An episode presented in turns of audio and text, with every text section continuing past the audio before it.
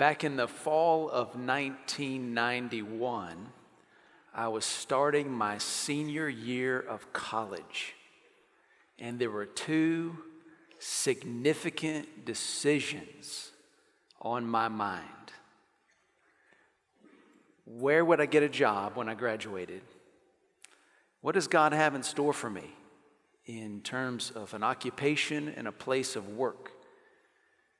And the other thing was, what does God have in store for me in the area of finding a spouse? Like, that's something that often hits the thought of a senior in college. Where am I going to work and who am I going to marry? And so I had thoughts about those things going on inside of me, wondering what the Lord might do. I also had external messages from people around me related to those big decisions in my life. And I made a decision that I would enter into ministry as a result of some of what I was thinking about and feeling in my own heart about my life and direction and what others were saying about me and how the Lord was leading me. And I do not regret having made that decision. I am so grateful for that.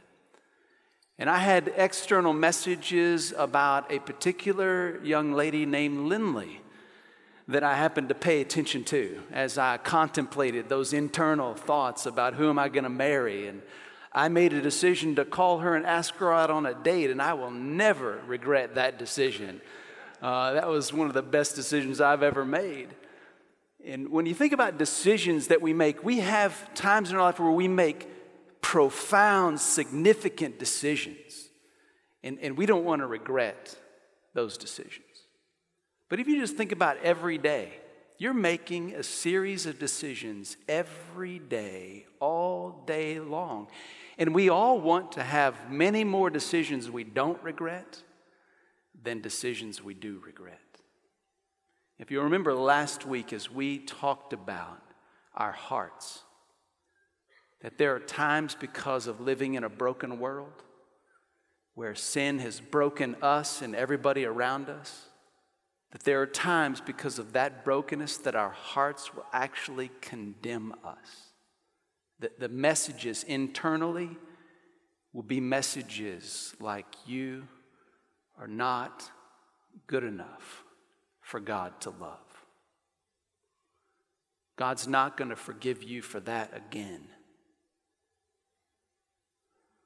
You're, you're not okay with the Lord, and the Lord is upset at you, and you cannot get his favor. I mean, when we think about some of the things that we make decisions about that we regret, sometimes our hearts will condemn us, and we will be informed by our own hearts about God and what he says about us that is contrary to what he really says about.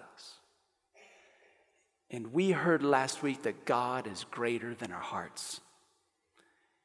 And even in moments where we feel the condemnation of our own hearts, God's word to us about his forgiveness and his salvation is greater than any word of condemnation that our heart may feel. Now, if we will have experiences where we allow God's message of truth to inform those internal thoughts and ideas, don't you know we're going to make a lot better decisions? Well, today I want to talk about the external messages. We, we got messages that come from our own hearts, but we got messages that are coming from the entire world that are in many times contrary to the message of God's truth. And we want to make decisions that we don't regret. So let's look at 1 John chapter 4, reading in verses 1 through 6. 1 John chapter 4, 1 through 6. Beloved, do not believe every spirit but test the spirits to see if they are from God, because many false prophets have gone out into the world.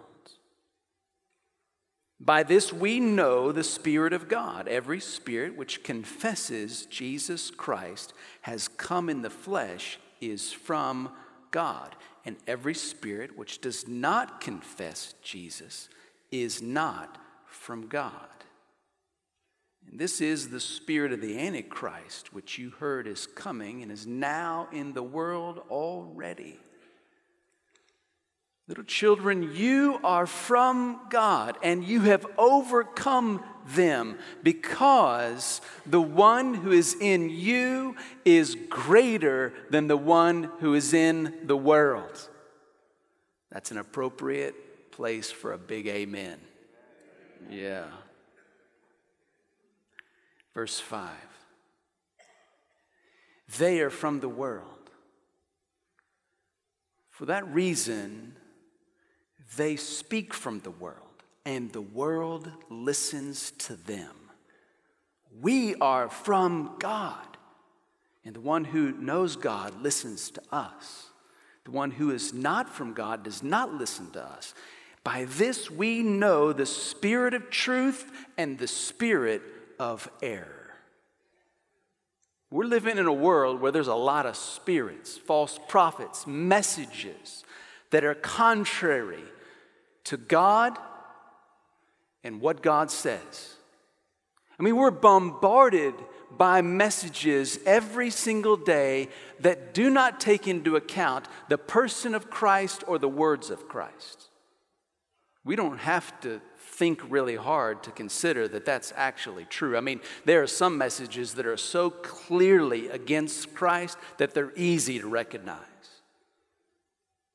But there are also messages that are subtle, a slight departure from the truth so as to lure people in kind of a slow drift into departing away from the truth of Christ. It shouldn't be a surprise to us because the Bible tells us that Satan is like a fake demonstration of truth. He's, he's like an angel of light, but masquerading under the guise of being an angel of light. His servants pretend to be servants of righteousness, but they're just like his, their father, who, according to John 8 44, is the father of all lies.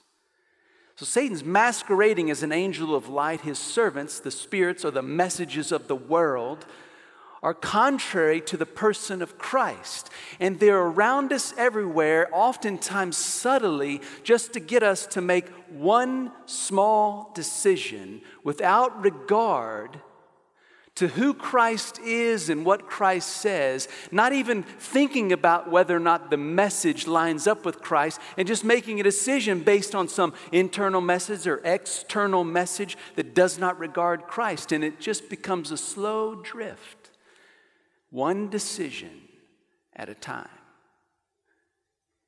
This is a real threat that we live in the middle of, and that's why we are given this command. Do not believe every spirit. Do not believe every message that is being conveyed in our world that is moved from a spiritual realm that is contrary to Jesus Christ, because there are false prophets everywhere who are speaking a message to lure people away from Christ. So don't believe everything you hear in the world. First command. We should be cautious because we live in a world that would love for us to buy into what is not true and drift away and make decisions that we deeply regret. So don't believe everything you hear. Instead, test what you hear. It's the second command. Don't believe everything you hear. Second command, test what you hear.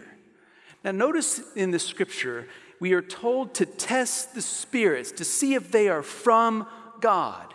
And if you, if you recognize the test here, we are supposed to see if the spirits confess that Jesus has come in the flesh. And those spirits or those messages that don't line up with a confession of Jesus Christ, then they are not from God. So, this is a test that John has given this church here to practice in order to establish whether or not a message lines up with the person and the words of Christ. Now you think about what that is like for us. So, so consider the fact that in the first and second century of the church, one of the primary threats against the church was heresy, false messages about Jesus Christ. And something was happening here in John's day in this church where if this church would simply address the issue of whether or not Jesus had come in the flesh, they could expose a significant message of error. And so they were simply testing whether or not a message lined up with who Jesus was and what Jesus said. So you think about the principle that's laid out here in this passage. We are to test every message that's coming to us from this world on the basis of who Jesus is and what Jesus says. And we have this incredible gift in the Word of God that tells us and shows us who Jesus is and what He says so that we might test every message on the basis of this truth. I, recently read an article about um, some Dead Sea Scroll fragments that were purchased not too long ago by a group of interested investors. And so they purchased these Dead Sea Scroll fragments. And they believe that they were authentic, but it's come to light that a number of those fragments are actually forgeries.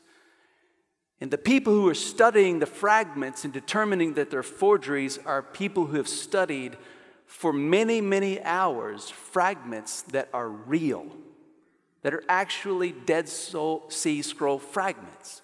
Because they've seen the real thing so many times and studied it so much, they're able to recognize things in the forgery that reveal it's not true. So they're studying what is true so they can readily see what's not true. And in their testing what's not true, their understanding of what is true is deepened. Isn't that amazing? We have the Word of God, the truth that we can line up through a lens of seeing the messages of the world, and we can test all the messages that are coming at us through the lens of God's truth, His Word, and we can determine again and again by the truth of God's Word what is true and what is not true. So that what's informing our decision making is the truth of God's Word internally and externally, so that we make decisions we do not regret.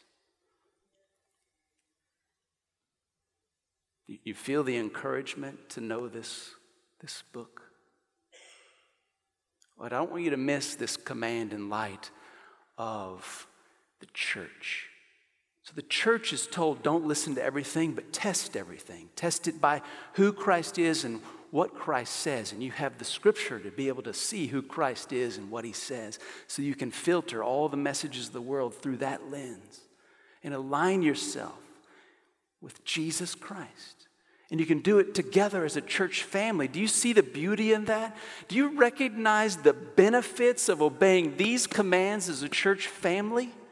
It's in the church where you have pastors and leaders who are instructed and gifted to guide you in the truth and encourage you in the Word of God.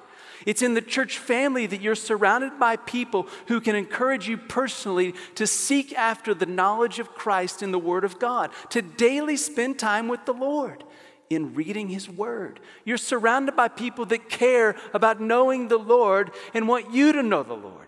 Then we're surrounded by people who have a knowledge of the truth. Every person in here has some knowledge of the truth of Jesus Christ, who is a follower of Christ. And on the basis of that collective knowledge, we understand who Christ is as a church family far better than we could understand him if we were isolated and alone. We have incredible benefits in the church family to obey this command and to be cautious about the messages that are bombarding our lives and to test everything through the lens of what is true.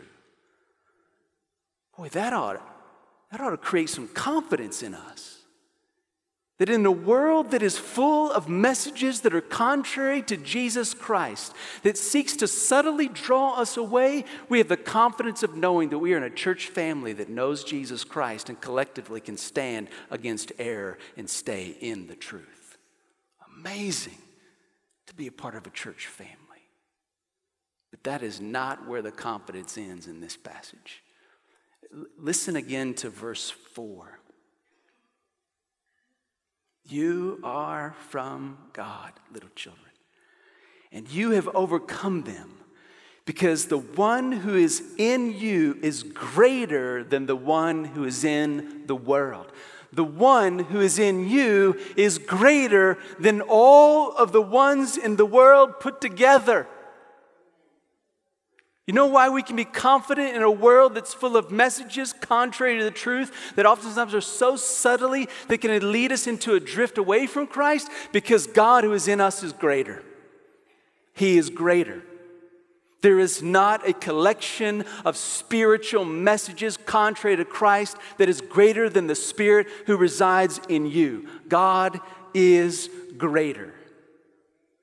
You can trust Him, He's in you and he is greater.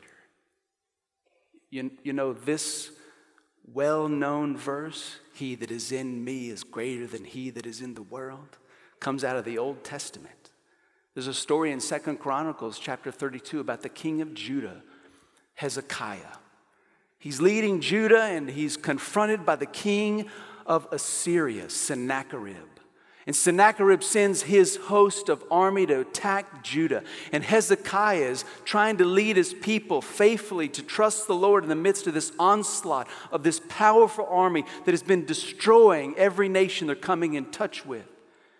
And Hezekiah is trying to equip his people and help them get ready and make the right weapons and be prepared for the battle that might occur that they might have to face in light of this enemy. And so they're making preparations and they're getting ready. And Hezekiah stands before his people and he gives them this encouragement. Does this sound familiar? Second Chronicles chapter 32, verse 7.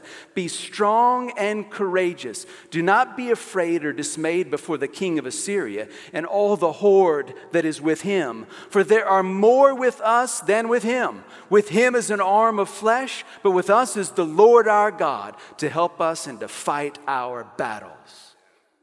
He that is with us is greater than he that is in the world. That's where that comes from. That story where God c- conveyed and revealed who he is and how he is the reason we experience victory. Did you catch that?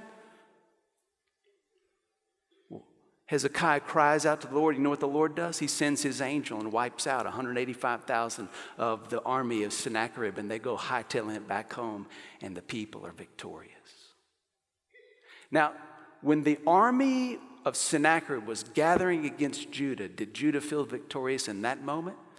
I think they're a little bit nervous. But they were no less victorious in the moment of seeing their battle than they were in the moment of seeing their victory because the battle belonged to the Lord. Do you know that's exactly what you're told here in 1 John 4 4? Says, You have overcome them. You're already victorious. The victory has already been won. And notice the reason because he that is in you is greater than he that is in the world. Because of Jesus Christ, you are already victorious.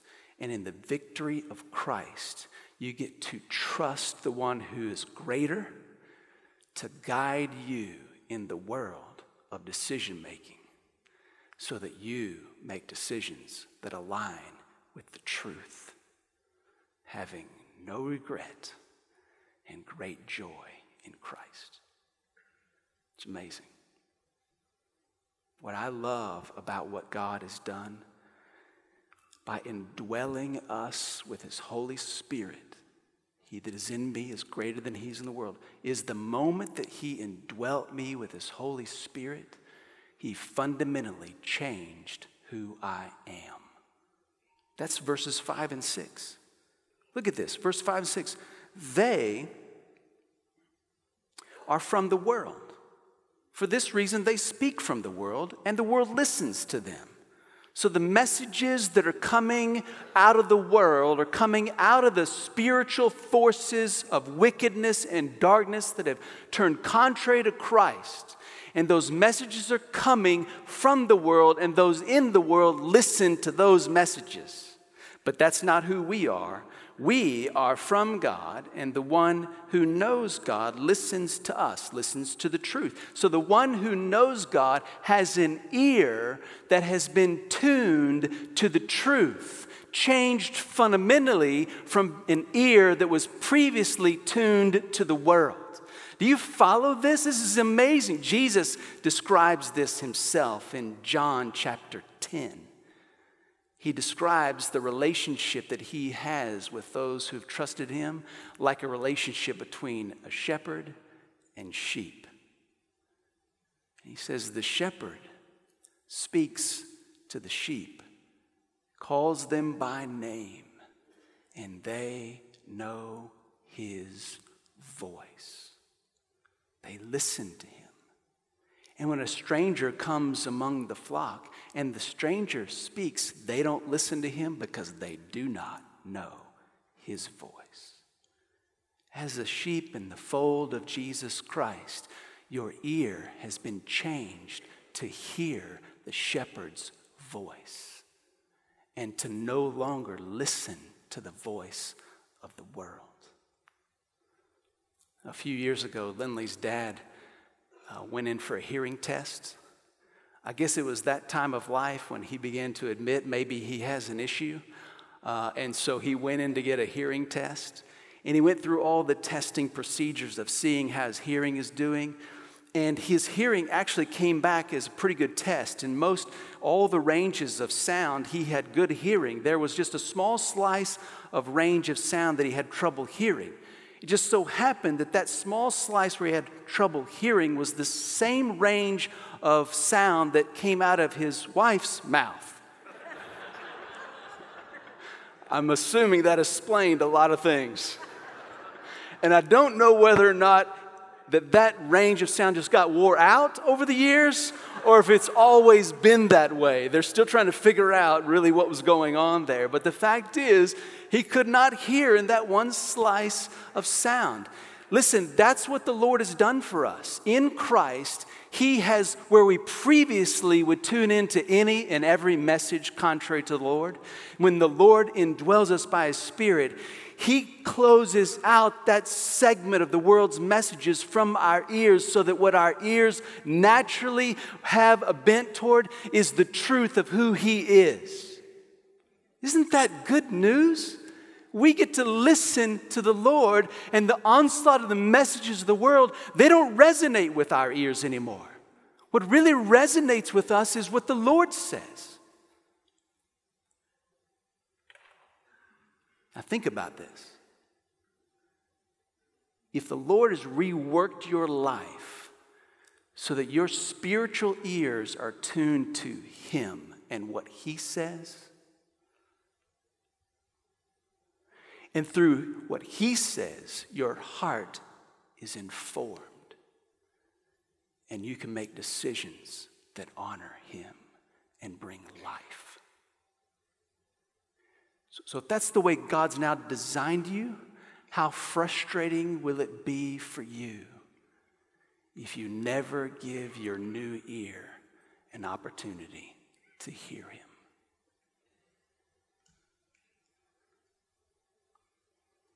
I mean, the messages of the world are around us every day.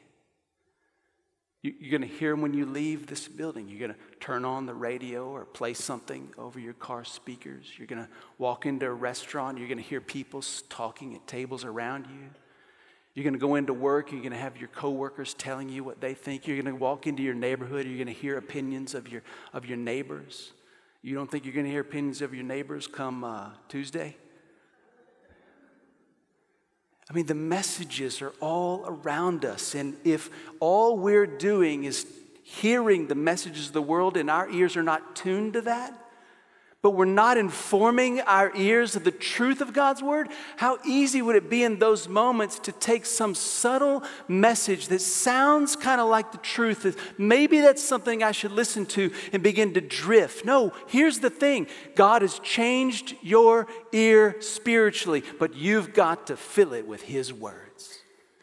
And when you fill it with His words, you know what you'll be reminded of every moment? He is greater. Yeah, these messages are competing in the world, but nothing competes with the greatness of God. But you won't be reminded of that to the degree you need it, and your heart is designed to hear it if you're not in the Word of God. I was spending some time with a couple friends on Friday morning, and we were talking about our lives. We do it every week.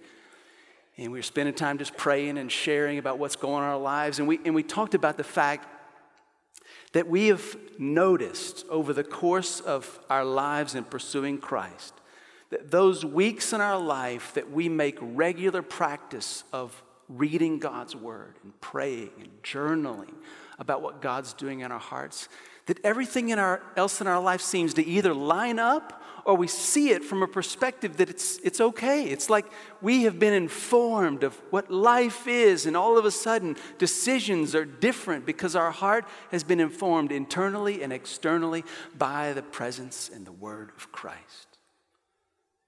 And we just, we just were encouraged about what happens in our lives when we put the word of God in our lives regularly.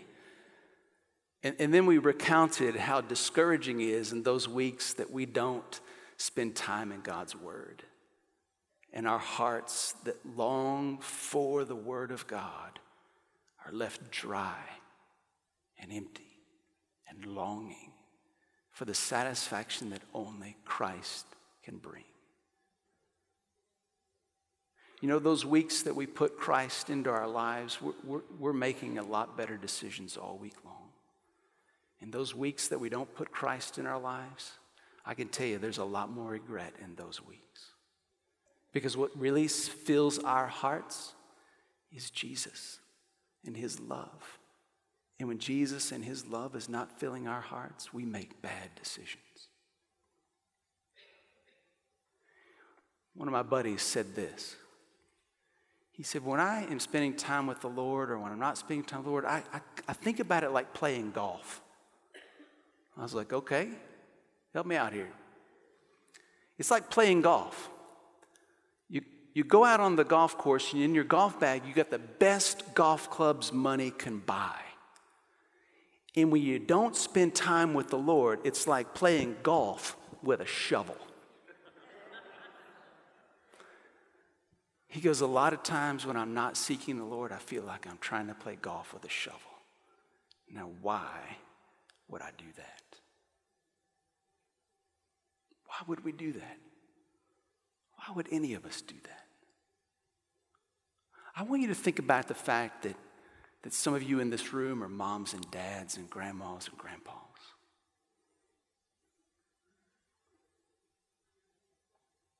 You know, one of the most powerful ways that you encourage your kids and your grandkids to make decisions that don't regret. I mean, isn't that one of the things we want for our kids and our grandkids?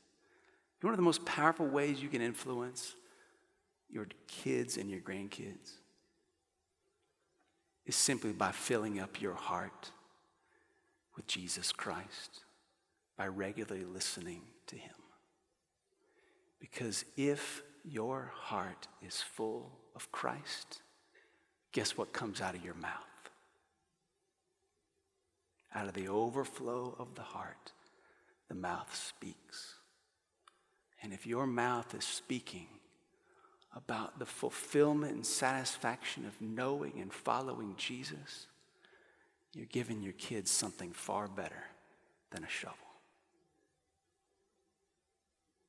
Do you realize your kiddos and your grandkids need to see in your life that God is greater because they got a ton of messages telling them something else. And nobody is more influential in their lives than you. Out of the overflow of the heart, the mouth speaks. Do you know people around you every day are going to catch some of the things your mouth is saying about Jesus and the truth? And do you know that likely, particularly around election season, that what you say about Jesus and the truth might be met with rejection? You ever feel that? You ever feel like when you try to talk to somebody about Christ, they don't want to hear it? You ever feel like they get mad at you? They don't, want, they don't like you because you said something about the truth? Sometimes our response to that can be, well, I'm not going to talk to that person anymore. Okay, if, if, if you don't talk to the world about the truth that you know, you're giving the world a shovel. They're not going to get very far. But what you need to remember is the people who don't want to hear the truth and they reject you because you're saying it, that right there is evidence that you're speaking to the right people. It's not reason to stop talking, it's a reason to be convinced that you're the only hope they have. And the truth that comes out of your mouth is the truth they need to hear because the Bible says in 1 Corinthians chapter 3 and 4 that their minds are veiled to the truth of God because they're in captivity to the God of this world. And the only way that people will be set free from captivity to the God of this world is by the truth of the gospel. Because when they turn to Jesus Christ, the veil is lifted and they can now hear truth. But their only chance is when our hearts overflow with the truth. God is greater and we have a world that needs to see it. Amen.